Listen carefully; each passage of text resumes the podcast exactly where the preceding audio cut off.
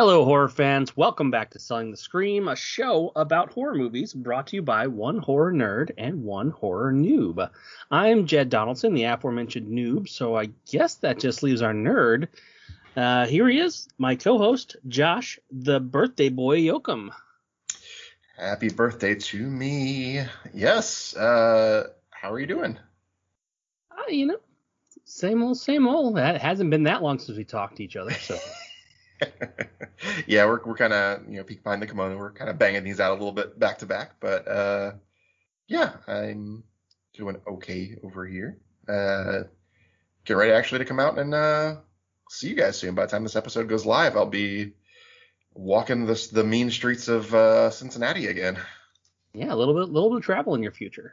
Yeah, yeah, it's um feeling real good about it too. I, I you know made these plans back when I got vaccinated. I'm like, it's so great that there's a free medicine available to everyone, and uh, it's has a super high proven success rate. So everybody would take it, and we wouldn't really have any problems going forward with this whole pandemic thing. There might be a lot of other things on the table, but pandemic licked. That's right, right, exactly. That's it. That is how it's turned out. Uh man, I, I'm not looking forward to flying through the airport. I think we're fine to get there and do all that stuff, but it's just just looking forward I, to being I wanted to be done. that that uh that airtight tube flying thousands of feet up in the sky with yeah, a bunch yeah, of other people who may or may not be intelligent. may have that that test that proved they were clear 48 hours ago right before they went down to, to Lollapalooza Part Two and let strangers spit in their mouths for for 48 hours. Yeah. um, but yeah, so looking forward to coming out with my son and seeing a bunch of people I haven't seen in a long time, including the co-host of this very podcast. So. That's true. Yeah, I'm, I'm looking forward to it. It should be a good time. I hope it will be a good time. but yeah, any anything going on with you? I know there's a bit of a a, a short turnaround between this this episode and last. Just still keeping it real. Yeah, uh, if if you listen to last episode, same stuff's going on. Uh, still still getting the kids ready for school. uh, they're gonna be starting in a couple days here. Um, little nervous about it for most of the same reasons that you're nervous about flying. Because uh, masks are not uh, necessary. They're not not being re- uh, enforced. It's optional, which uh, I don't really agree with. But uh, that's that's kind of the way the school district is handling it. Um, but, but have you considered the, the freedoms?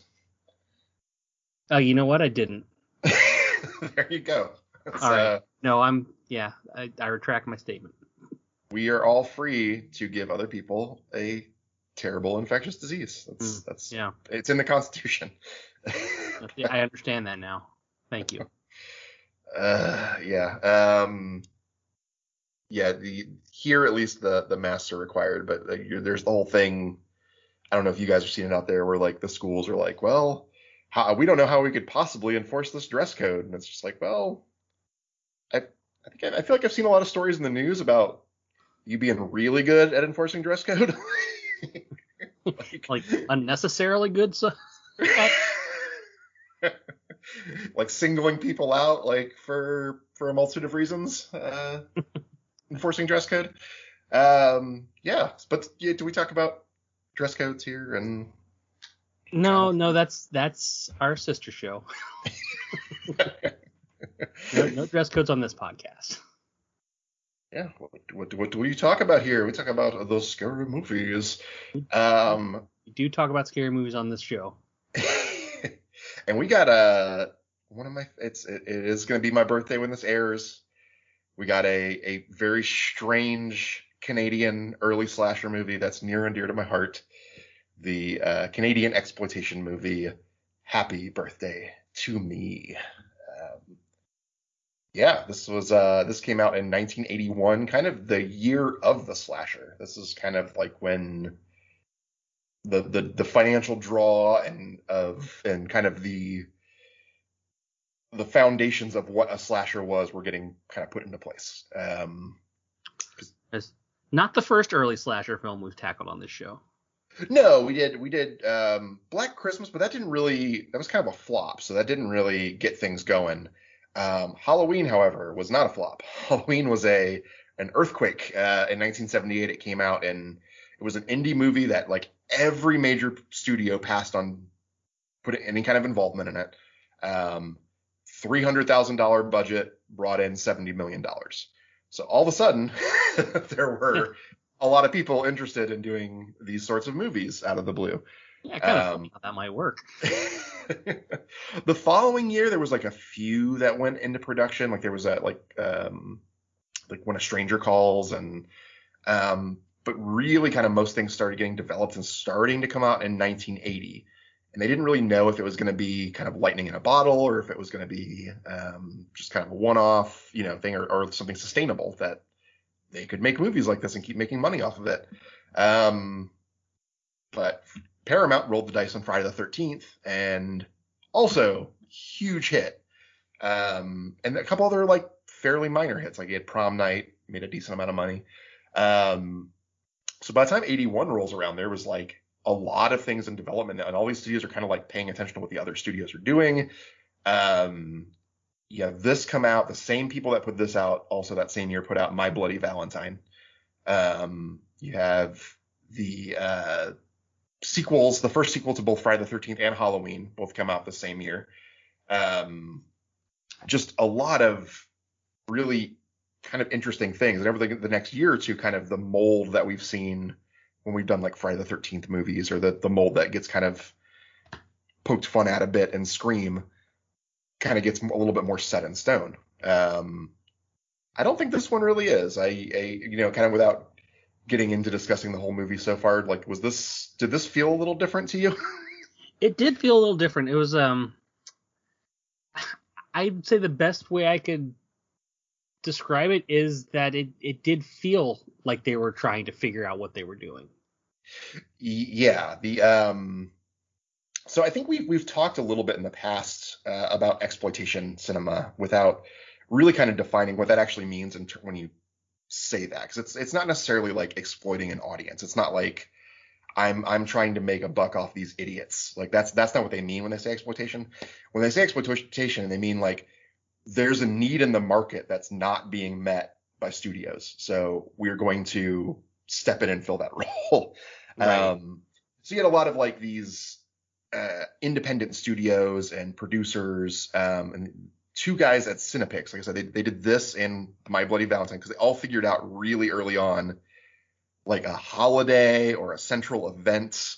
like that is the key to marketing these things. Um, so, I mean, ha- having that built-in hook is is pretty yeah. clutch. so they uh, they were producers at Cinepix, which is now Lionsgate. Um, so these these folks are the folks themselves are not still around, but the what kind of what they built is. Um, they put out a bunch of the, the David Cronenberg stuff. They put out like a bunch of um, uh, what they affectionately were calling maple porn. Um, the Francophile um, just softcore movies getting released um, in in the 70s. Um, okay. So kind of saw this opportunity too, put together these two movies, and this one got sold um, to Columbia. Columbia was very desperate to have their own Friday the 13th. Um, so they bought it up, and part of that was also it had a pretty decent pedigree on it. Um, I, I, I don't anticipate you'll know the name J. Lee Thompson, the director of this movie. No, that's not familiar to me. So uh, he's a British director. He was like in his 60s when he made this movie. Um, long and storied career. Like he was a playwright. Um, he was he did all these like prestige British dramas, like like it, through like the 40s and 50s. Um, got his big American breakthrough with Guns of the Navarone, um, Academy Award nominated film. He was nominated for for an Oscar for it. Um, made the original Cape Fear. Um, okay. So he also kind of had slid a little bit by this time. He had made some more genre movies before this. He made uh, the last two of the original Planet of the Apes run, which aren't necessarily well regarded by, by Planet of the Apes fans. Um, he's also kind of a guy that um, we've kind of talked before about like Dario Argento having uh, Daria Nicolodi, who was kind of his partner, and you know I, I put again in quotes muse. Uh, J. Lee Thompson had that too. He worked with a, a playwright and writer who um, wrote her memoirs of being wrong. Uh, she was imprisoned somewhat wrongfully um, and had like the 50s version almost of Orange is the New Black, where it's her and this like detailing what was wrong with the system. Okay. Um, later on in his career, he works a lot with Charlie Bronson. um, he did like a couple of the later Death Wish movies. He did um, worked a bunch with with like Cannon film. He was like he was working up until the end. Um, if you have not seen Ten to Midnight, the Charlie Bronson police movie that's maybe the closest to a slasher that Charlie Bronson did, it is a it, it's bananas. There's a scene where Charlie Bronson's uh, threatening a suspect in custody with his uh, sex toy and just shaking it at him, going, "What do you use this for? Jerking off?" Uh, okay. so th- this movie's not like that. I don't. It's a, it's a horny movie. This is a movie where everybody's wanting to fuck everybody, but um, he's kind of more known for like a kind of improv style, I guess, on set. Like he kind of Right. wouldn't really have things in stone for how he wanted a scene to go, and he would kind of put it together when he got there. Um, that paid off because this movie um, had a script written by a well-regarded like English professor. This guy was like kind of a highfalutin, fancy script to it. Um, that script was altered as other movies were coming out, and they were seeing that you like needed a twist. So um, there's a twist in this movie that maybe I think is kind of I enjoy it, um, and I think it kind of fits the movie because the movie's so strange, but it's not really what the movie's been building up to. it did not initially have like really a twist like this. Um, yeah, I well, I would agree that the uh, I didn't see the twist coming. we'll get there. It involves Mission Impossible masks. It's great. Yeah. Yeah, I didn't didn't see that coming somehow. um, it's funny because this movie was actually pretty successful. This was kind of in that, you know, it didn't make as much as the um the sequels to Friday the 13th and Halloween did, but like out of all the other slashers that came out this year, like it it was pretty respectable. It made like I think like 14 like 10 to 14 million somewhere in that range. Um just, you know, that the budget was way lower than that, so you know, good on them. They got their they got their money back. They they exploited the market. You make money, that's that's what kind of the idea. but I also think this movie kind of got a little bit forgotten as it went on, and uh, I- you see, there's there's definitely been like reissues and stuff, and among fans, it's it's pretty well known. But um, I think it kind of deserves a second look, and uh, part of it is also the the marketing material behind this. I don't know if I, I, mentioned the the cover art last time. Did you get a chance to look at the what the cover box I- of this bad boy was? I did not look it up, but I can look it up now. I mean, that's I have a phone. so it's um while you're while you're finding it, it's um it's basically Steven's death from this movie, the shish kebab death. Okay. Um just from a, like a, a different angle with his mouth wide open as the shish kebab's like about to go in. Um it does say that John will never eat shish kebabs ever again on there. Um John is not a character in this movie, so um, you know, they the the merch the, the, the marketing material was was good, if not accurate. Um, they had a lot of gimmicks for it too. They they did the whole psycho thing where they wouldn't let anybody to be be seated during the final ten minutes of the film. Um, okay. Yeah. They they had like um stuff set up in the lobbies where they had the birthday party set up. So when he came out of the movie, the the they had like props set up at, for the ending birthday party. That's kind of fun.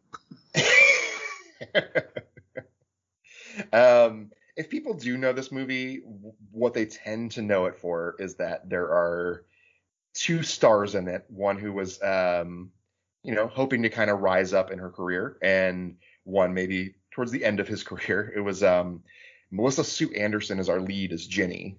She was Mary Ingalls on Little House of the Prairie. I've like okay. been nominated for awards in that role and um maybe this didn't do her career a lot of favors.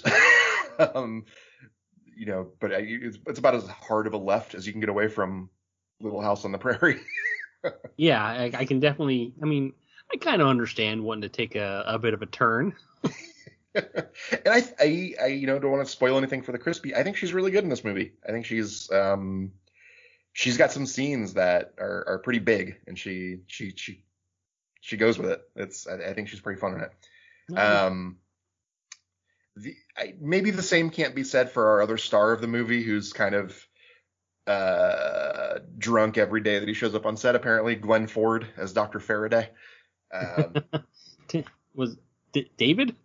yes, David Faraday. Oh, okay. Yeah, that's um, he was like a huge hit, like box office draw, like the 40s and 50s, and uh, had been working in Hollywood as a Hollywood legend. He was in like Blackboard Jungle and all these, you know, he, maybe uh, more modern audiences would know him as um, Pa Kent in the original Superman movie. Um, apparently on this film he was like drunk and starting fights all the time, but you know, okay. fun. That's a fun day at work. so before we get uh, get into the movie here, um, where do you think this movie? I know you know it's Canadian. Where do you think it's set? Um, I kind of had the idea that it was like uh northeast, like maybe Pennsylvania or New York. One okay. In, in, okay. in that general area. You're, yeah, I think it's it's supposed to be Massachusetts, but it's, it's okay. it kind of kind of could also be the moon. Like it's it's this place that doesn't really exist. It's this. Yeah, I just I was just trying to kind of think of places where like wealthy people would have settled in for a long time because that's kind of a, a, a plot point. Yeah, yeah. It is set at the prestigious Crawford Academy, um, and most of our main characters in this are the uh, top ten, the the ten wealthiest students that that go to this school. Um, a bunch of Bret Easton Ellis motherfuckers up in this piece. um, yeah, it's a real. Uh, I had a real hard time gauging what their actual uh, relationship was. These ten people, because some of them seemed like they were friends, but they definitely didn't all seem like they were friends. And I, I think they're just the 10 wealthiest kids. It's just supposed to be like they hang out with each other because they're supposed to. It's like networking and they're. Okay. I, I mean, I guess that kind of makes some sense. Yeah, so that's why they're hanging out with like Alfred. um, the um, so you want to get into because I think this is a very um, like giallo inspired um, who done it version of the slasher story. This isn't your Friday the 13th where it's just a, all right, we just got to get Jason back to life. Let's let's then point him in a direction. It's there's deaths and you don't know who's doing it. It's a black gloved right. figure they They throw some bait out there, several different points to point at different people. Oh, this, this movie's nothing, maybe, nothing but red herrings. yeah. At one point, I thought maybe they all had done it. a, a, viable ending to this movie, I think. Um, yeah, there's there's nobody who doesn't have a scene that like makes them out to be just an utter creeper. Um, I mean, justifiably because most of them are pieces of shit. I think that's kind of what makes it work in a weird way, though. It's like there's a, I mean, we'll, we'll get into what the like the twist is and who the killer is, but um, but I think there's also like other weird things kind of pulling. It. I think it also feels like a movie that was written by an English professor, where it's kind of got this uh, for, for two big reasons. One is it's got this whole like flashback, uh, trauma, psychological thriller angle to it where our main character has um, basically been spending years recovering from a traumatic brain injury in, in, in an right. accident. You're getting like flashback after flashback as to what happened there. Um, but it also um, none of the kids in the movie apparently have a a film reference that's earlier than like 30 years before this movie came out. They're they're all going to go see High Noon and imitating Peter Lorre. like, yeah, it's it's very um, it's very hard to to place the time period that this like you want to believe that it's set around the time that it actually came out, but the There's disco in it. so maybe it was earlier. It's it's really hard to say. yeah, it feels like that's kind of part of why I, I asked that question about like the setting because it feels like it's you know it, it was something that I I, I kind of find as a, a- appealing is that it's this it, it sets these strange rules. It, it lives in this heightened reality. It's like somewhere between you know it's on the soapier end of slasher movies. It's like somebody took like Teen Dynasty and jammed a slasher into it. And we got Um, some like some weird science fiction at play too. Yeah, yeah, that that with the whole brain injury subplot because it's a, like a, a a miracle recovery that they're It's almost like a like a Experimental Mike- like thing. Michael Crichton esque. yeah yeah uh, and I definitely want to get into those scenes because I think those scenes are um pretty amazingly effective. Maybe it's just my own medical phobias coming out, but I think there's um you know I, I I part of me also knew that uh you've got a thing about bad medicine, so we'll see how those scenes sat with you. All right. Um, so the the movie starts off. Um, somebody's stalked and killed by an unknown assailant. It's one of the top ten. Um, there's they're they're killed off, and like the, the first one's pretty tame, but there's a lot of pretty I mean- innovative deaths too. You say it's tame, but it's a it's a It's protracted. It's really good. Yeah. I mean, Yeah. they they really dig into like here's the scene is she's going to meet her friends at a at a bar. Um, she gets into her car. She's getting ready to drive away. Someone reaches out of the back seat and begins to strangle her from behind. And they really like they they s- kind of soak in this for a while. It's really kind of a brutal scene. Yeah, and they, they even show they do the thing I, I I love where they um she's in her car being strangled and there's people walking by but she's being strangled so she can't cry out for help. Right. Um, really really suspenseful. It's it's very good. and she I, she does the clever thing where she pretends to pass out to die so that the guy lets up, and then she quickly jerks and, and runs out of the car, Yeah. and then immediately stops like a car length away from where she was being strangled to death. well, I think she's kind of trying to look for them and see where they're at to get like, but still like Go run yes, further, run run further and do that. do more. Um, I know you're probably out of breath, but get out of the parking lot. Find some other people around. um, and they they do the Friday the Thirteenth thing here from like the original, where um, we we know that the killer is somebody that they know because anytime that somebody sees the killer before they die, they're just always like, "Oh, it's you." Right. Thank God it's you. Yeah, they uh we have we go to the scene at the bar afterwards and and uh one of the guys, Alfred, shows up late. Yes. Um and he is dressed in clothing is- very similar to what you see the the killer wearing, which is like they they really lean into to pointing the finger at him very hard early on. He's even a- wearing black gloves. Yeah, he's a weirdo. He's got like a, a, a mouse with him. It seems like he's the kind of outcast of this group that's only there because he's wealthy. Um, there's so let's just He's run into through them real quick. taxidermy. Yeah, yeah, he's our he's our uh, Norman Bates Tommy Jarvis mashup because he's also uh like a making models and masks apparently too, not just stuffing things. Um, there's the the French son of an ambassador, the the dirt bike dirt bag Etienne. Um, Right.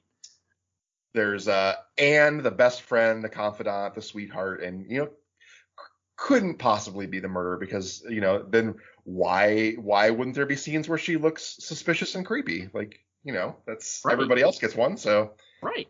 um, he's totally a good person. we have Greg, who's the the Chad of the group. The um uh I love Sti- him picking fights with the Shriners in the first. well, he's mad about it, but the person who actually kind of puts the plan in motion is Rudy. The I, I put this in with a big question mark afterward. Funny one. I think sociopath is the Yes, word yeah. I but I I, I kind of think the movie positions him. I, I I feel like they write him as like oh he's a card, I and think it's like yeah, and, like, everything everything he does is like No, this is all red flags. It's like this guy's a- a fucking right. In a traditional script, he is in that position, but they don't give him any jokes. they give him Peter Lorre impressions. they just give him intense and uncomfortable dialogue. uh, we have we have Steven, the stoner gambler of the group. Uh, the guy who's always got something riding on whatever thing they're doing.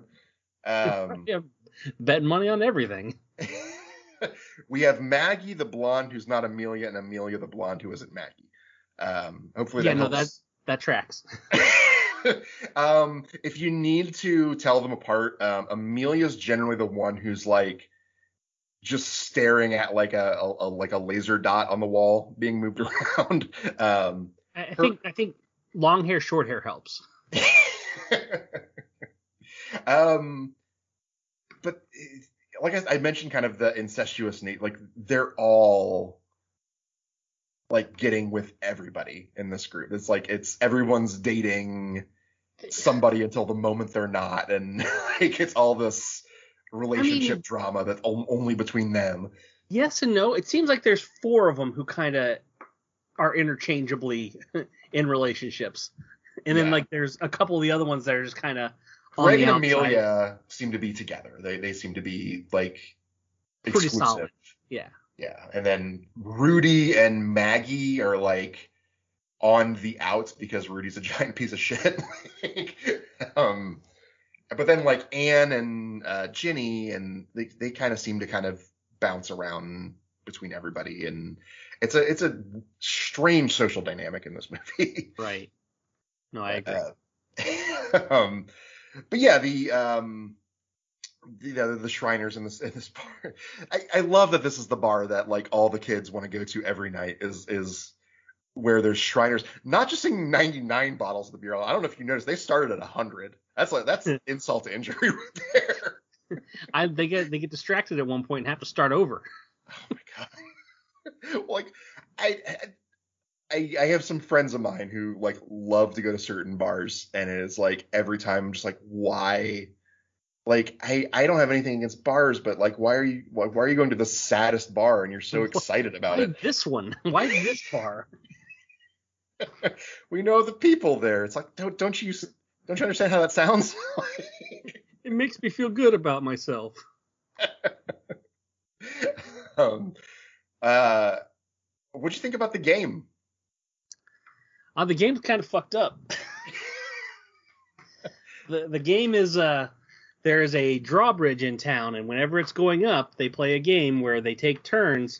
They call out a number, and the the person who calls one gets to go over first, presumably when it's safest. You know, all the way down to however many cars they have, and the last person has to go over when it's the uh, the most dangerous. And uh, this is wildly dangerous. Oh, and these this is again, you know, this pre CGI. This is like they're out there doing these stunts, man.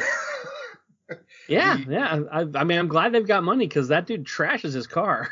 but yeah, the guy who who wins, quote unquote, the uh, uh, Greg, who's who drives over it, which that's a real Greg move to just demolish your car to win a twenty dollar bet.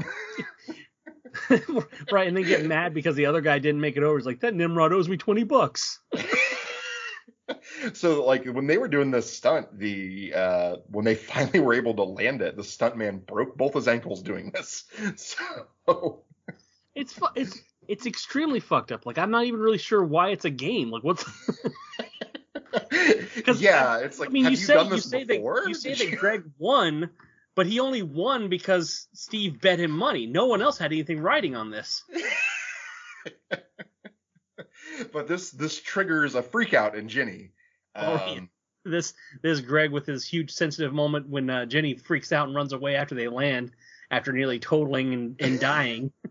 He's like, I don't know. She just freaked right out. Like I can't explain it. The weirdest thing. Um, so um, do you want to guess what the original ending of this movie was? Ginny goes to go visit the graveyard of and uh, you know talk to her mother, her mother's grave, who died in an accident. Do you want to guess what that original ending would have been? The the ending that makes sense in the movie. I, I mean, I think No, I don't. Okay. I I was gonna say I think that like kind of the framing of what happens at the end makes sense, but like the, all the reveals don't. Yeah. Um, so we'll get into what they ended up going with, but the but as written, the original idea was that Ginny was going into these dissociative states, and it was the spirit of her mother who was coming through her and performing these murders, and then she would like come back out of it. Okay, 'cause- Um, 'cause there were there were parts where I almost thought that that might be what's going on. Oh yeah, there's there's clear moments like up until we introduce again the Mission Impossible masks. We'll get we'll get into it. Um, where it's it's pretty much established in the middle of this movie that even if she didn't kill the other people, Ginny's killed like what like three of them, like three or four Oh, of them. No, I mean yeah, like they they reveal that pretty quickly, and it's there's no like you there's no way around it. Like you you see her doing it specifically. Yes, yeah, it's it is like it is it's revealed at that point. Yeah. Um and, and and this is again again one of those movies too where I feel like they really sustain that mood for the whole thing because there's this whole bit here where uh she's like taking a shower and like Etienne sneaks into her room and like steals her clothes. Yeah, it's what just- it's- fucking creep. I yeah, this if you came to this movie for likable characters, sorry. uh, you know, the, the likable characters are our, our our final girl and the murderer. um, yeah. You're not wrong. um, we we kind of start to see um, that they go back to school the next day, and there's the, they're they don't know what happened to Bernadette, the, the, the student who went missing at the beginning. Um, this this character uh, was it Mrs. Patterson, the uh, the, the headmistress of the school. I Um, feel like I might have remembered her name right up until you started talking about her. well, she that character tragically dies after the events of this movie from an, an acute case of hockey hair. Um, it's just it's it's just very funny to hear this. Like it's very she's written to be the officious, unlikable headmistress, like maybe slight red herring, where she's like talking about how they they these students think they can get away with anything. Um, but but the, the the hockey hair just doesn't fit that whole vibe. her her English bulldog. Yeah, that- she she has a lot going on for not being in the movie all that much. um, if there's one thing we've learned from prom night though, that every uh, Canadian slasher movie needs to have a little bit of uh, science class shtick. Yeah, yeah, we we get some of that. I find it amazing that all ten of the uh, the ten are seated in the front row, like squeezed into this deck. yeah, yeah, you know, and that the the, the ten wealthiest kids in, in, in the school are all like in the same class, all seniors. You know, these are the these are the things you got to kind of buy into. If if you buy into Friday the Thirteenth Part Eight, this this should be no problem. So, Right, you just you just gotta suspend a little bit of disbelief. Yes. Um, but we get our first flashback here. Um, with they're they're doing an experiment where they're zapping the frog, and this is where the science fiction element comes in that you were talking about. So Right. um, Right. we find out that Ginny had been in an, in an accident, and they had performed some sort of experimental procedure where they were um, like regrowing tissue that they were using. Um, we later on find out like we, we see the surgery scene, but this is just her having memories of being out and hearing people talking about what was going on with her and how she was still recovering. Um, and she has this thing where like she wakes up alone. It's a very like interior psychological thriller type move in this in this movie. Um, did this or any of the later stuff like how did that stuff kind of hit you? The brain surgery is wow. Yeah, I, I the brain surgery is is kind of out there. This, this was um I mean aside from establishing that it was the kind of the sci-fi element that's here um it I don't I wasn't sure what to do with it. like I wasn't sure that this had a place in this movie just yet. Well, I, I think we we're starting to see her react to things strangely, and there's she's having these kind of like fugue state moments. Yeah. So it's it's going towards addressing that. It's going towards like when she's you know she's in the science classroom and it's it's when she has this flashback. It's again the giallo lighting, like she's in the Right. cla- and like everybody fades away and like the whole scene turns like purple and pink and um how they do these transitions where it's like she's kind of out of it and then like it's it even kind of a couple times I think kind of makes Dr. Faraday a little bit of a herring, red herring that uh she's like blacking out and like waking up in his office talking about it basically or at least the transitioning to that Yeah, because they, he in his office. a couple times says something to the effect of, uh, "I won't let you get hurt again," uh, things like that. Yeah, like he's they they position as being very protective of her and like you're like and, oh and how also protective? having having some knowledge uh, about things that she does not have. that he's he's kind of letting her get back to but he's not yeah, sharing with her until she she remembers it which um yeah there's there's some real like interesting stuff and I, I think for if you've got any sort of like medical fear where she's like has blacked this stuff out and then it's coming back and she's like describing the pain of it being like stabbed in the brain and like the knife going in like yeah. it's uh, I I- I think there's parts of this movie that are really effective I don't. Well, I mean, this part, the the medical stuff in this movie, didn't hit me so hard. Okay. Well, uh, the the model they used for the brain surgery, they used like a real brain surgeon and used like a medical model for it. Um, it That is was- it's very pretty- realistic. That was pretty intense. Yeah. yeah, and they're drilling into it and like cutting like a skull flap open, and Yeah. uh, it start like the brain starts to swell, and yeah, it's, yeah, like uh, push itself out of the. he- Yeah, that was there was a lot going on there in that scene, no doubt. but we, we're starting to see um, some of the other top 10 get picked off. Um, Etienne, you know, he he had that sure shot move of so, showing someone the the panties that he stole from them as was why he won a, a dirt bike race. Um, I. Yeah, I can't believe this didn't work. this further establishes the, the serious gambling problem at the school. Everyone has everything riding on this dirt bike race, just like every they have everything riding later on on the soccer game. Yeah, just lots of uh, lots of betting going on, just on anything, any sort of action. um, I, I, I like Etienne's death. I, I'm I'm a pretty big fan of this one. It's like yeah, uh, uh, I again, I think I'm not sure if I said this earlier or not, but like all all of the deaths in this movie are pretty impactful. Um, if not, you know, outright inventive and and kind of fun. Yeah, and I think that's really where what Columbia was like pushing on the marketing for it, as they were they were re- like you're gonna see stuff you've never seen before. And I think the creative team was sort of like, we want to emphasize like the psychological aspect of the movie and the the characters and whatnot. And they're like, no, you you got like weird deaths. We're we're talking about the weird deaths. I you know I can respect that. I we talked about we talked about how kind of limp the deaths were in Friday the Thirteenth Part Eight, um, and I think this uh, this kind of went the opposite direction. Yeah, yeah. Um, so Etienne is working on he's cleaning off his his bike and he's like revving the engine and like tightening it and stuff. And our killer comes in he's got a um a scarf on and grabs one end of his scarf and throws it in the uh the, the spokes of the of the bike as the engine's turning and then cranks it. Yeah, Etienne just gets his face pulled right into the wheel. It's, yeah. it's, pretty it's, pretty rough.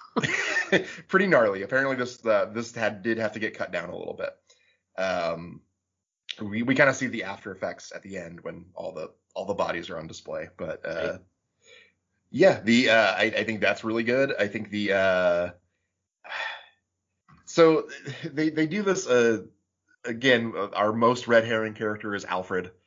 Uh, he doesn't show up along with Etienne because Etienne's dead. So Anne and uh, and Ginny go to look for him. Uh, and you know, if you don't want to be thought of as a red herring, maybe don't act so much like a red herring. yeah, he kind of uh, he doesn't do himself any favors, that's for sure. they they break into his place and they find uh, Bernadette's head, uh, which maybe a little bit cheap of a fake out, but I can buy it if it's like if we're seeing it from Ginny's point of view, and we already know she's having some problems processing reality because right. when when the lights are out, it is very clearly the same actress's head underneath the table, and then when the lights come back on, it's the the model head that he takes the eye out of. Right. Yeah. um, but yeah, he's also well, she was my model. Don't you want to be part of my art as well? yeah, he could not have sounded more sinister. I, I, I kind of like that everybody in this movie is just shady as shit all the time. um, the there's a scream that that Anne has here that absolutely slays me because she she screams but she turns and like covers her mouth so it looks like she's like coughing or she's like a sneeze. that's not how you that's not how you do it. um, we we start to kind of see the the group like falling apart a little bit and uh, you know Rudy's having this falling out because his girlfriend's not wanting anything to do with him and uh, you get Amelia saying we're we're falling apart, which is, you know, I maybe the one like observation she's capable of in this movie of mostly just kind of she nails looking off in the distance. yeah, I, um, I, like it isn't until quite a ways after these people start getting picked off that it seems like anyone's actually concerned that they're not around anymore. Well, they're they're pointedly the bodies are never found. It's it's they're all missing, and they're yeah. they, are trying to kind of trying to come up with excuses as to where they might have gone or something. But even that's kind of hand wavy. And then even when they kind of realize that there's a bunch of people missing, they're just kind of making, well, who's next? like, yeah, jokes about not it. not a lot of concern. so our next person to go missing is Greg, and I, I I, I like the idea of this. I think that they, with a slight tweak, it would have been more believable. But uh, I, I do buy that Greg is too stupid to just push the weights to the side. oh yeah, absolutely, absolutely. He he dies because he's too stupid to live. but this death also very mean. It's a uh, he's lifting weights and again does the whole we have the point of view of the killer shot uh, does the oh it's you uh, help me uh, this this is too light these these these this weight i'm bench pressing uh, add on the, the weight add on more weight to it. Oh that's too much. And then the the killer pulls the the rest bar away and just lets him sit there and struggle before grabbing the weight and dropping it on his dick. Well she couldn't wait for him to drop it on his own. It's it's uh you also get kind of a money shot here too. I think it's pretty cool the the the weight actually hitting him and right yeah no we get we get some blood spray. uh, interesting yeah an interesting effect here. J J Lee Thompson um his his like design team and effects people apparently had to stop him from just throwing blood around on the set. he was kind of. I mean, with varied amounts of success, I I think, because there is one particular scene later on where I don't know where the blood came from. I think I think I know which one. um, the I I think this is also like um you can tell it's kind of in the hands of somebody like pretty capable because there's like some neat like framing and there's like cool lighting in this movie too. It's also that it's that very dark kind of early 80s, late 70s film yeah. look. Um, as the killer like leaves, apparently has cleaned up their entire mess. Um, quickly, like so quickly. they get in the car and like you see Amelia coming in like framed in the in the mirror, like just just missing the killer. Mm-hmm. Um, and I, she comes in he's not there, and she's got her like. Of course, Greg is an, an extra anchovies guy. Um, the the weight is behind the door and like turns and falls down, and her reaction is like not so much like oh that was very startling as oh what is this. yeah, she definitely seemed like she didn't understand much of anything. She's a bit a bit of an empty head in this one, Amelia. um, what did you think of the? Did you did you notice the transition here, where right after they die, they go to the soccer game and it's just Ginny screaming, "Kill him! Kill him!" I I did notice that, but it didn't. I, I mean, I didn't like put the two together. But yes, it was definitely. not not since what am I a fart head? have, we, have we seen such a, a question and response from from our scene transition? Right. Um, I don't know if I talk the, the the soccer game here. Did you did you realize that Alfred was the six million dollar weirdo? like his fast motion save. I I didn't catch it. I did see that he was in the goal, but I didn't I didn't uh, I didn't catch the weird bionic movement. There's a there's a uh, penalty kick and he he saves it, but they like decide to speed up the film. Like maybe he was just going really slow or something. Like like oh we need to make this look believably athletic, and instead it's just immediately turns into like Benny Hill. Wonderful. um, but there's just like the more like weird shit here, and then Jenny ends up going off with Rudy, and they have this like gothic killer scene in like the church bell tower. This was uh, really strange because this is this is after Rudy has his falling out with uh, with his lady. Yeah. And w- one of the other guys from the group, uh, Steven, I think, yes. kind of moves in and just kind of takes over as boyfriend. yes. You know, that's just that's how this group is. That's how that works, I suppose. I mean, it's not the uh, last time we're gonna see Steven just move on in. Yeah, and uh, and uh, what, what's the guy's name? Rudy. Rudy. All right, yeah. He's he's upset. He's he's uh he has yelled at and put his hands on some of his friends the previous night, and uh, he definitely seems a little unhinged. In this scene, he seems very unhinged. like I, I, I kind of think they're playing it up that, that that this is just sort of his like he's got a very dark sense of humor, but he's also like not making jokes. It's just sort of like, like oh, I, I, get up here and everything, I, I, get murderous, and I, by the way, I have a knife. yeah, no, he's he's definitely there's no jokes written for this comic relief character.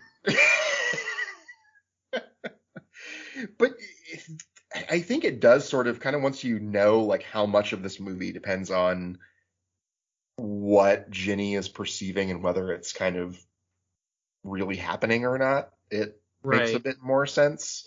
Um, I so like the the thing he threatens to do that they're that she's getting very upset about is to cut the rope to the church bell so which that would, when they which wouldn't do rope, anything it would just make the rope fall down which it does later which what card which oh by the way like uh so there's this whole scene up there with them where like she she's being threatened and stuff and they they they kind of resolve that by uh, jumping jumping away to our another flashback to the to the brain surgery. But I absolutely adore adore the priest coming in and and doing it. He pulls he pulls the rope and it like makes the the rope fall down, and then he looks and sees the like a little bit of blood has fallen on the church floor, and he just starts saying quietly, "Help, murder." I I I like that. Uh his first reaction when the rope falls is to say, Jesus Christ. I just love like cut rope and some blood. Murder! hey, there, there was blood on the rope and there was a significant amount of blood on the floor. Just like a hand's worth, you know. That's more than you normally find on a floor, Josh. um, yeah, but I like a lot of the performance here because we have like the flashback. This is this is where we actually get the brain surgery part. Uh, Rudy is the surgeon. I don't know if you noticed at the at the end that's him stepping away, but well, I did not uh, notice that. Yeah. Um. So I I they do have the murder exposition that the doctor's listening to, so he's coming becoming more concerned about all these missing students, and he goes to go help Jenny. At the same time, Rudy's missing, and they're looking for Rudy at the school, and they're kind of amping up their investigation of everybody else that's not there. Um, the guy I want to call out here, the guy I want to call a lot of attention to, is uh, everyone's kind of quiet in this library, and then one of the background players like, "Hey everybody, I think they found something outside," and he's just so goddamn happy about it. yeah, th- this guy is definitely like, I only got one fucking line, I gotta make it count. He's the uh, he's the more cowbell of this scene. I, I, yeah, I want a movie about this guy. I want the maybe he takes over one of the top ten spots now. He, he becomes the big man on campus. Remember that time that you told us all to come outside? and they're all they're all going outside to find uh, another one of the red herrings that we we have oh, had one of one of one of Rudy's pranks. Yeah. You know, when when several of your friends are missing, it's hilarious when you like bury fake evidence out on the school grounds. yeah, uh, I mean uh, that's that is certainly the first place my head goes. Let's see, comedy, comedy, comedy. Okay. Uh,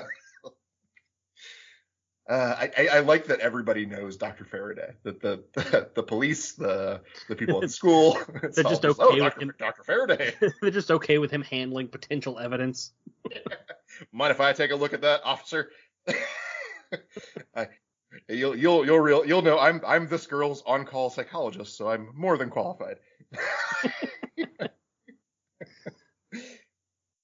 I will give I, I will give Rudy credit. He does say one funny thing in this movie when they're all discussing like who what might be happening or who who could possibly be and Alfred's missing again and they're all like smoking dope uh, by the swimming pool.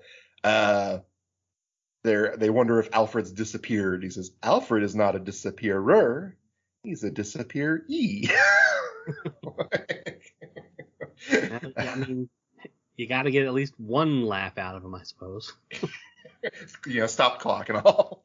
I, I, like this this setting works really well. This like I think it's a really kind of eerie location they found for this, where they can like see into the swimming pool, like the and then she sees the body floating down. She sees her. Um, she sees she sees Maggie, which is not really.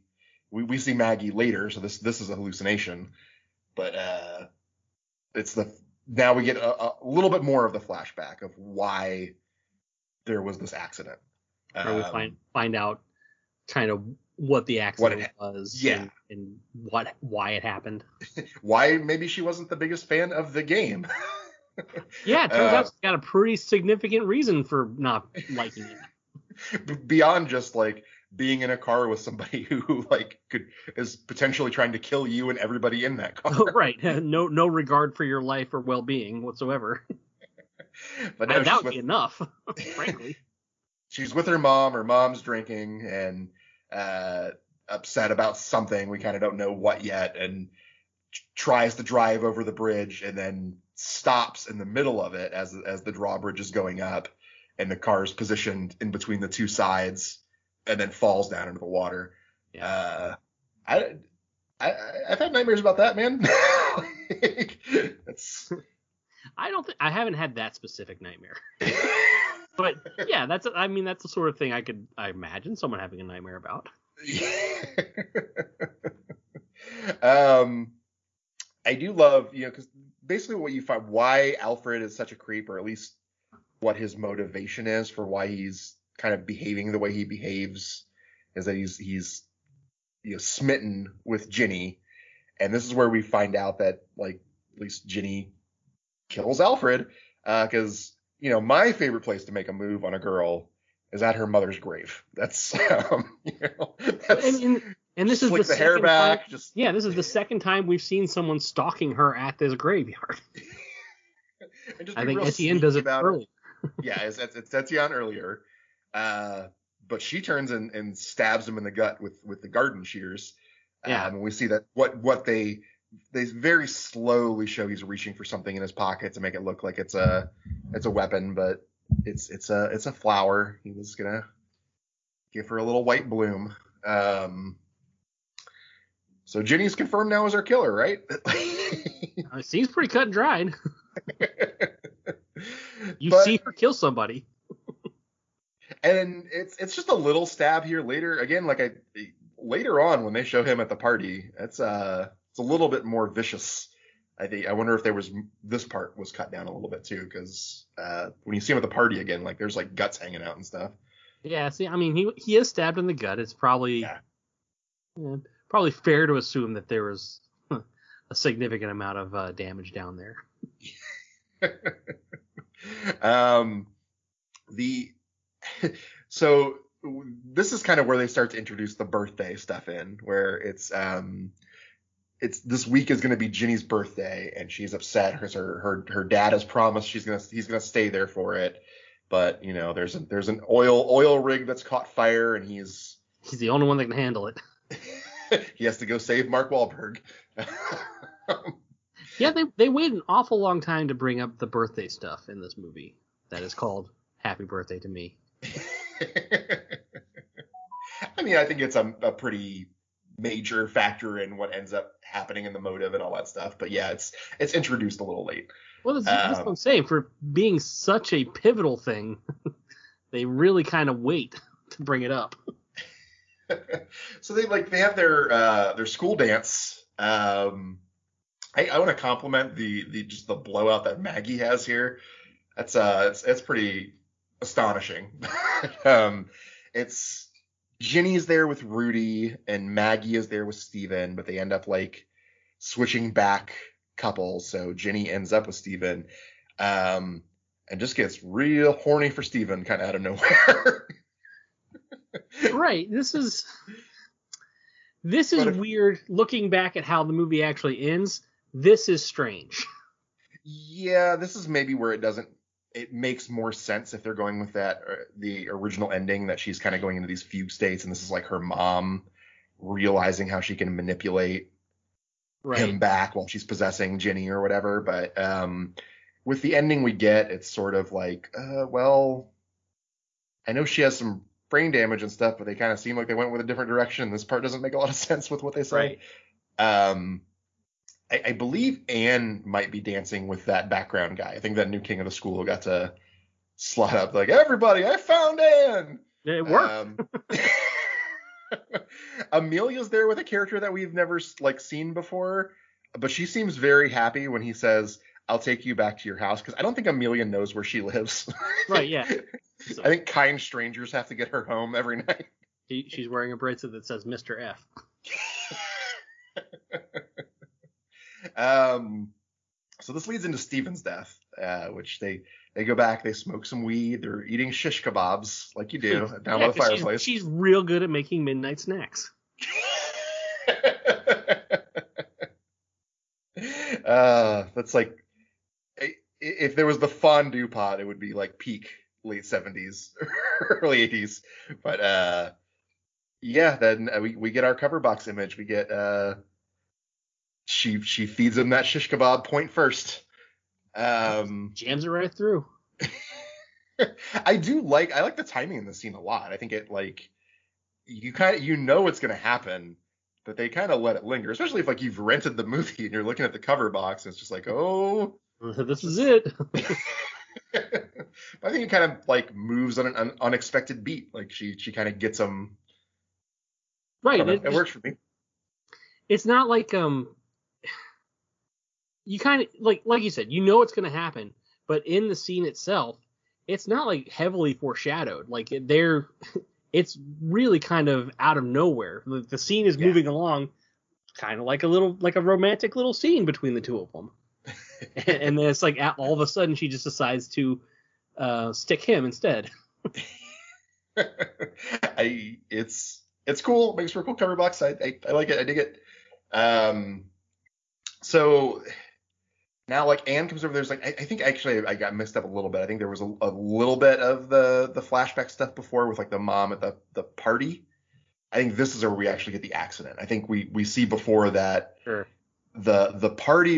So there was a birthday party for Ginny, and she invited like it was like her freshman year, and she invited all the other kids who were I guess at the top like seven at the time or whatever. Um, yeah, we have this long flashback happens because she's she's taking a shower and like the the water yeah jogs her memory. Yes. Um, but we had also established that basically none of these kids had come to Ginny's birthday party. Right. Um, every one of the every one of the names is the people that we've been, uh, already been uh, you know are, have already been in the movie, and they're all the ones who were invited and they didn't show up. Yeah. Um, the uh, so then we get we get Anne's death, um, where Jenny comes back to and and Anne is in the bathtub drowned, and it also kind of cuts to because you know we find out that she, not only when she got out of the car did she um, have to swim to the surface and, and kick out the car and leave her mother to die.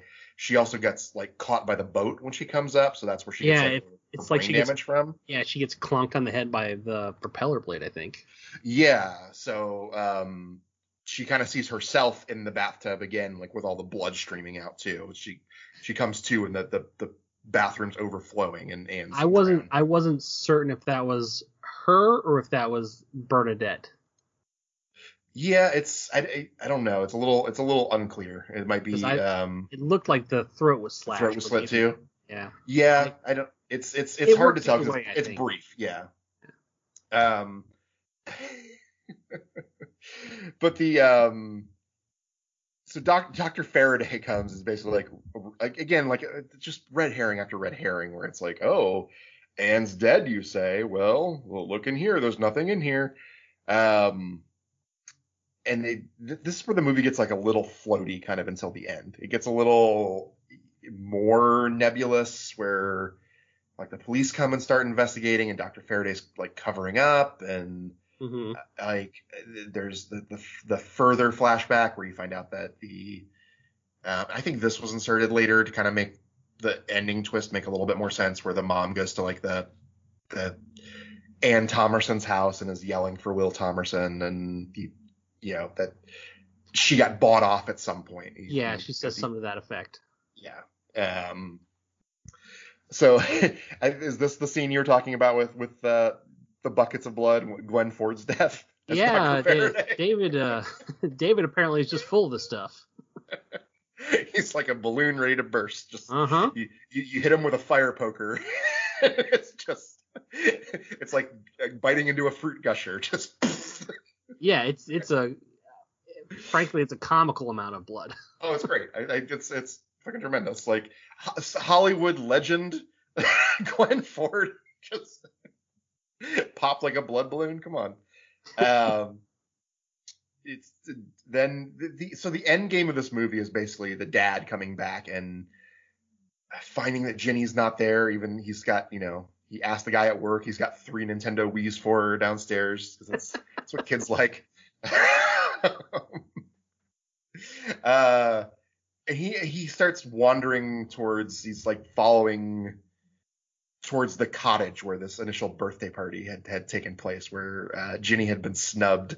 Um, he finds Amelia there in the rain. I guess she was initially supposed to be dead, but the, the death they filmed for her was too gruesome and they didn't want to redo it.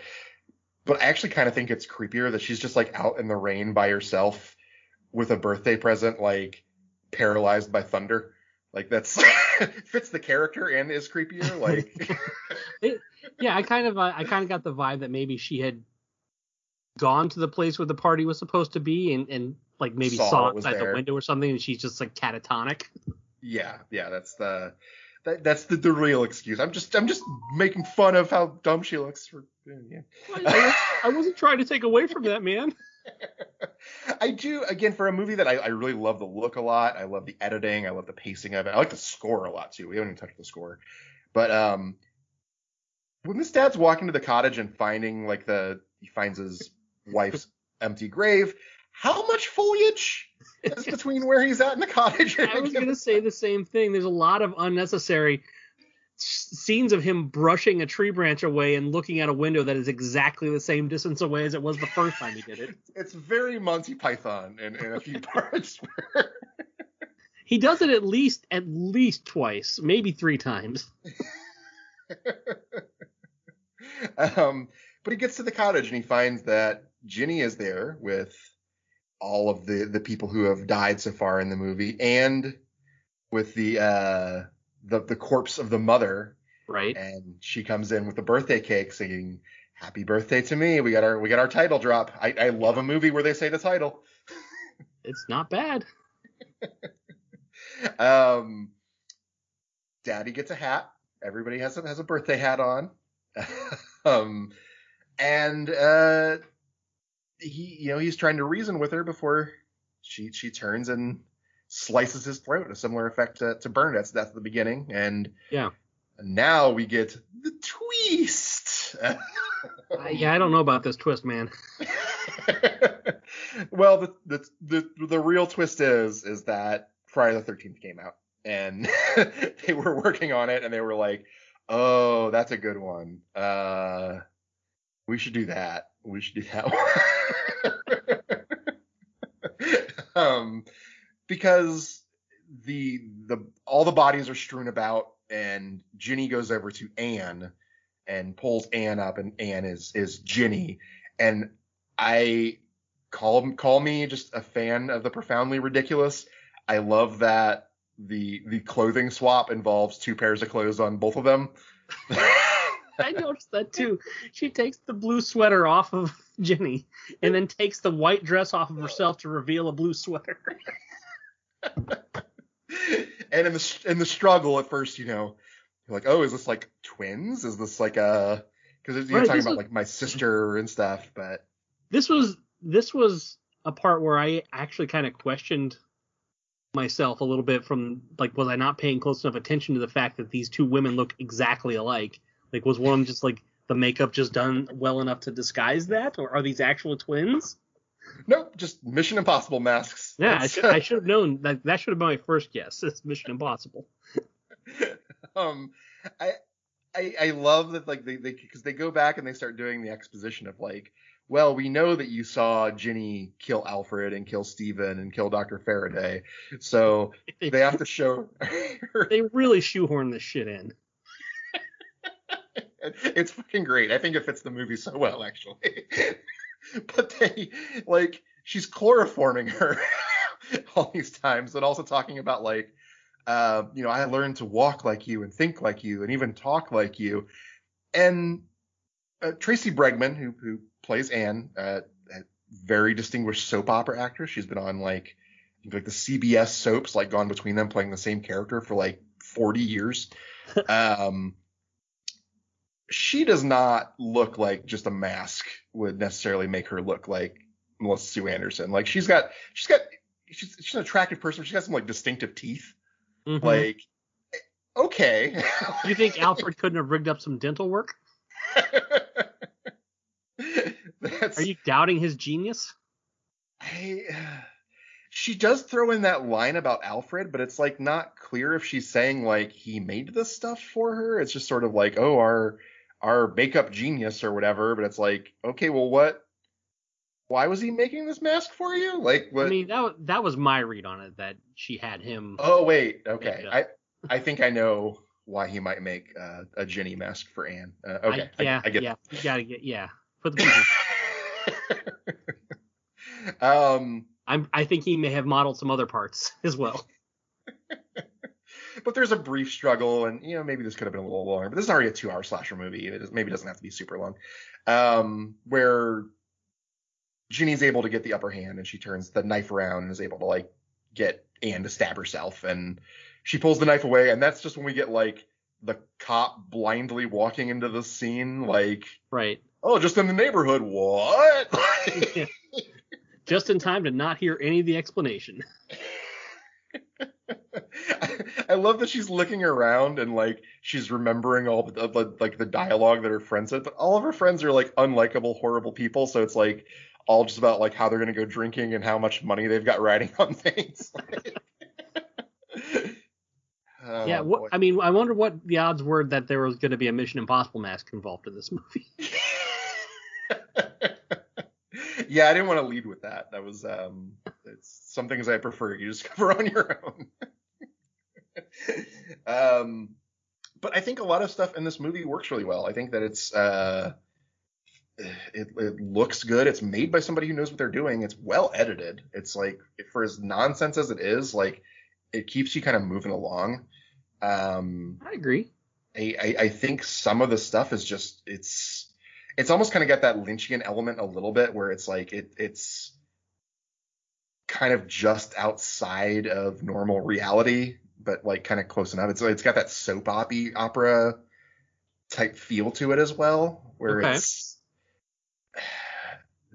you know the you don't really like the characters, but they feel distinct, and you kind you kind of like to hate them a little bit.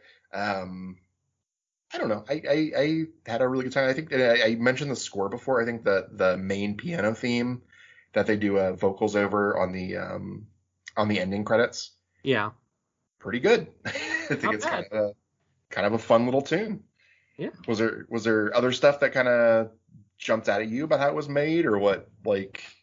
How did this stack up to some of the other slashers that we've watched? I know this hasn't been like your favorite genre, and you're kind of indulging me for my birthday. Happy birthday to me. Happy birthday to you. You gotta let me say it. it loses some punch when you say it to yourself. It's the title of the movie. Come on. Um, I you know, I don't hate the sla- the slasher genre. I think uh, Friday the Thirteenth is just something that I like the idea of more than I like the actual do you, reality do you kind of. of, do you kind of like this space a little bit more, where it's kind of more of like a mystery type element to it, or more of like a the that psychological bent to it? I mean, there's a high body count in this movie, but it still has. It, it, it does more with the character work. I will admit, as, as a diehard Friday the Thirteenth fan. I think that is that is probably something that's a, a plus for me. Like I don't mind it being ridiculous. I don't think that the Friday thir- at least the ones we've watched so far, the Friday Thirteenth movies have not veered enough into that uh, silly aspect to be kind of that to, to have that be the thing that I'm watching them for. Um,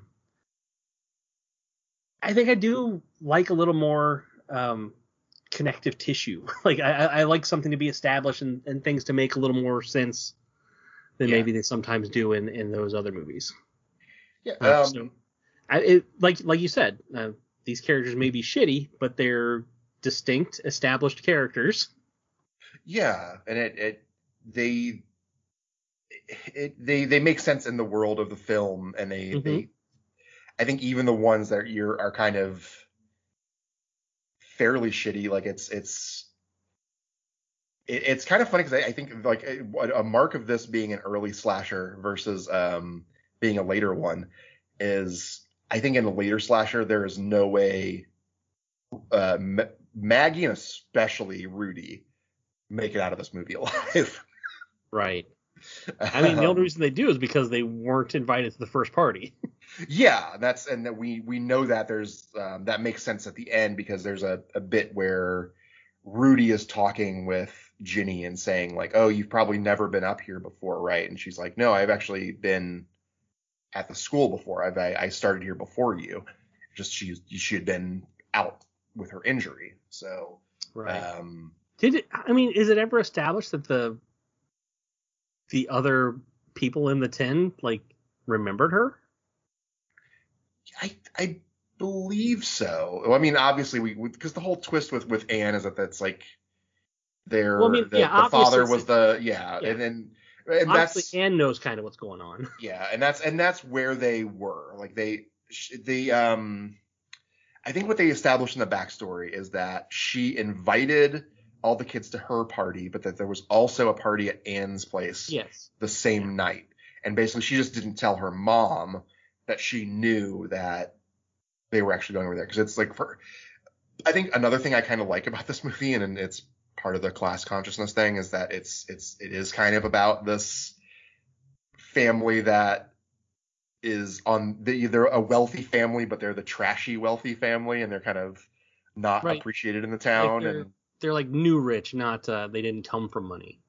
Yeah, and we find out explicitly that um like I don't know like her her dad like maybe he like because it seems like he's got a pretty important job like I don't I don't imagine him not being like rich from that but that the mom got some sort of payoff because she was the mistress and she kept it quiet. That's kind of the implication. Um, yeah, she she definitely says that you know at one point she says I'm I'm rich now. you can't buy me off can't anymore. Do this to, you can't do this to me anymore. Yeah. Yeah. Um, but I I I, I, I like that stuff. I, I think it's it's parsed out well enough, and I, I I actually kind of like that everybody in this movie is a suspect. Like it's um I I don't hate it. I, I think yeah. I think it's an interesting idea. Um, I I like when it's not easy to nitpick stuff. Yeah, that sense. yeah, yeah, and, and, and I mean there there are definitely weird things in this movie, but they almost kind of feel like part of the tapestry. And I think that's part of like it being in the hands of somebody who maybe they're slumming, maybe this isn't the movie they wanted to be making at this point in their career, but is also a guy who has Guns of the Navarone under his belt. Like right. It's like even even if I didn't like this movie, I could still say, well, there's a certain amount of craft on display here. Yeah, I think it's I think it's really well made, and I think it it's um again, I kind of said earlier, I think it's kind of a shame that this kind of became like a, a little bit of a joke for Melissa Sue Anderson because I think the parts where she's like having her breakdowns like are actually pretty gripping. Like they're I think she's doing better acting in the scene than Glenn Ford is, um, who might be like, you know, coming oh, down she, off a bender or something, but she is laying it all out there for sure. Yeah, yeah. And I, I I think a lot of the, you know, I think her performance kind of stands like head and shoulders above some of the other ones, but I think a lot of the other ones are also pretty good. I think they inhabit these characters pretty well. They Yeah, they're all they're they are all the people that you that they are trying to portray. Like you yeah. you can see it, you understand it, you believe it. But yeah, this is uh it's kind of up there for me. So I, I, I don't I don't know if you were I, I kind of mentioned maybe want to do like a, a, shorter episode. I don't know if there was more things you wanted to dive into or if you kind of wanted to move into the the sales portion. I don't think that I have anything else uh, specific to call out. I mean, we we did kind of do what we do and hit, yeah. hit all the hit all the points. we, we we left some more scenes. We, well, then they walked to the to the kitchen. Yeah, like, we left some of that stuff on the floor. But but but in a Friday the Thirteenth movie, that stuff's gold, Jerry. Gold. okay. All right. I, hey, I'm not arguing with you. but no, yeah, I can head to the sales floor. That's fine with me. Yeah, I um, so I I, I definitely wanted to pick out um, you know, I, for for my birthday, a birthday themed one. I was I was I was going between this one there's a movie with killer kids. We haven't done a killer kids movie yet called uh, Bloody Birthday. That's that's pretty fun. And um, there's the one from uh, a couple years back that they made a sequel to that Blumhouse did. Um, Happy Death Day. Um, like that. That's like the Groundhog Day version of it with with a, a killer that keeps killing her every day. Um, I think I've heard of that. Yeah, it's that. Those are great choices, but I, I think in my heart of hearts, I knew that I had to do a slasher from 1981 made by weirdos in Canada, kind of grasping their way through what this whole slasher thing was. Um, and I think this is a, a from that year that is like top line and is basically associated so much with the birth of the slasher. I love Friday the 13th part, part two, but I, I, think this is my favorite one of the year. So um, I think in some ways it, it's it's the winner then. um, so I'm I'm glad to share it with you. I, I, I realize it's a, it's a peculiar film and it's uh it's it's kind of a niche thing where if, if if you're not into this kind of this might be like testing the waters a little bit for giallo because I think this movie feels a lot like a giallo even if it wasn't written to be one. Sure. Um, of kind of what those what that would do for you. So I'm kind of interested in um what you have to say with it. I, I kind of talked about why I like it so much, but um why, why don't you uh, address any concerns you might have with me, or if it's if it's just going to be a no go, just just lay it on out there. I well, all right. So here here's kind of my where I'm landing on right now. It's kind of in a weird spot where I didn't I did not love the movie. Like I don't yeah. I don't think that I would ever watch it again. But it's not like there was nothing redeemable about it. Like I, I really enjoyed how inventive and kind of nasty the kills were. Um, and coming off of like Friday the Thirteenth, particularly the one we watched where everything was kind of flat. Yeah. Um, cut by MPAA. Yes, for whatever reason it was. It just I'm only judging what I see on the screen. Yeah. You know what I mean? Yeah. Um, this definitely had a little bit of a little bit of teeth to it, which I- I mean I don't want it to sound like I that I live for that stuff or I revel in it, but it is if you're gonna do this thing, I want it to at least feel impactful, and it definitely does here. Yeah. Um, Did you did you find this movie like scary at all? Was it? I, I- I know like that's kind of been a thing where you're like I'm watching these and there's only a couple handful of moments where I actually feel some sort of terror around it. Was there any parts that like they feel discomforting? Um, I felt like uncomfortable when the guy's face got pulled into the motorcycle tire, but that's only because of like how intensely brutal that kind of was. Like I could I could Yeah. feel that. You know what I mean? Uh, but as far as like actual fear around anything in this, no, not really. Okay. Um, what was I gonna say? Um, oh, sorry. that's okay. Um, so like like I said, it's it's not something that I particularly liked, but like I said earlier, you can see the the craft involved. You can tell that you know all this stuff is put together with care. It's not just slapped together, which is a criticism that I think I can rightfully level at some of the other stuff that we've watched uh, throughout the run of this show. Um, it definitely feels like they're still figuring stuff out. Uh, I, I I know I said that earlier, but I think it, it bears repeating that this this definitely does. If you're looking for something that's like formulaic, like a slasher, like the slasher formula, this doesn't quite fit the bill because they didn't know what that was yet. Yeah, they, were, they were still grasping at it. yeah.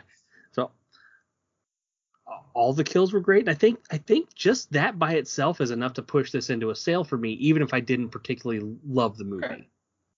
Well, yeah, I, I kind of I think from just our experience, even with the slashers that you've liked, even with like something like Black Christmas, I know it's been like a yeah, this was well made and this is kind of cool, but it's not like something I would seek out on my own or be, Mhm. you know.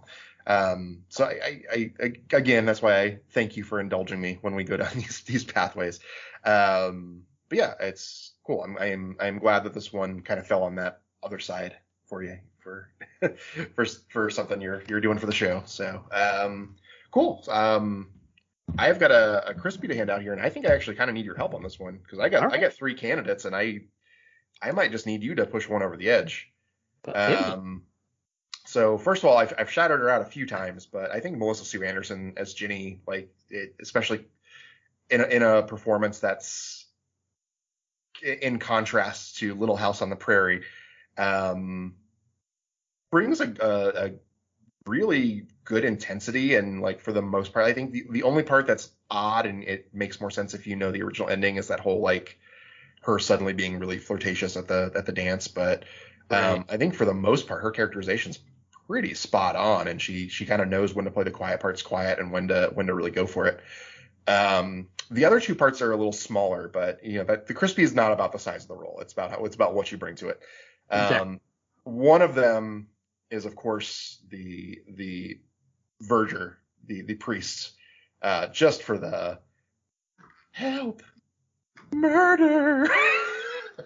That that delivery, oh my god, it just it, it gets me. he is he is definitely making a choice there. and like his, like his eyes are darting everywhere. It is it's it's great. Um, or we've got our, our background extra. This might be like the the mafia shark hitman.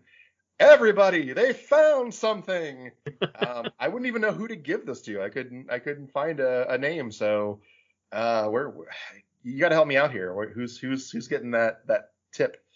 Oh, you're putting a lot of responsibility on my shoulders this week, huh? I it's a three way tie for me, and we can't have ties in this category. Okay, fair enough. Um, yeah, I know we say that it's not about the the size of the part, um, but I do think that in this case, our our leading lady kind of has to take it because not only does she have a more sizable part, but the she does tackle some pretty impressive things. She she does some things very well. Yeah, yeah, I think I again like the whole I, I I mentioned it before, but like her whole recounting around like the brain surgery scene and stuff, and even like the the scenes they're showing her in it while she's like kind of experiencing it as it's happening. That's Yeah. that's pretty intense. Um, Yeah, the the one that really kind of stood out to me was um, shortly after the the first one, like is is like the end, the very end of the first one, where you see her attached to the machine and she's got the current running through her and she's kind of jerking which way, and then they have kind of this dreamy sequence afterwards where she sits up and is by like, herself. trying, yeah, she's like trying to speak and she's completely alone in the room, Yeah. um, it- which is it was pretty effective. Cool. Um, so the the next time uh, we record, we're gonna be we're gonna be together. We're gonna we're gonna we're gonna watch a movie and we'll be ready to do it like pretty much right afterwards. So That's right. We're gonna be in in the room ass to ass. That's right. Just um, you know, that's that's how we we traditionally watched movies back before I moved out here. So it'll be it'll be nice to get old Blackie out again and. uh a return to form.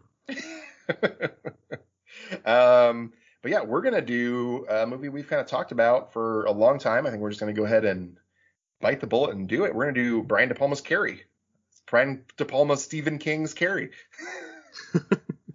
which is it's it's strange because like I know the whole like premise of this show is that I haven't seen a lot of horror movies, which is true, um, but I have seen some. This is one that I like know every like beat of, but have never actually seen.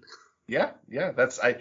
I will say that one of my blind spots until recently, and I, I shouldn't necessarily say blind spot, but a movie that I'd only ever seen in like 20 minute chunks on like TV, and I feel like I'd seen like the the ending a hundred times and like every other part once, but never watched straight through. Is Jaws.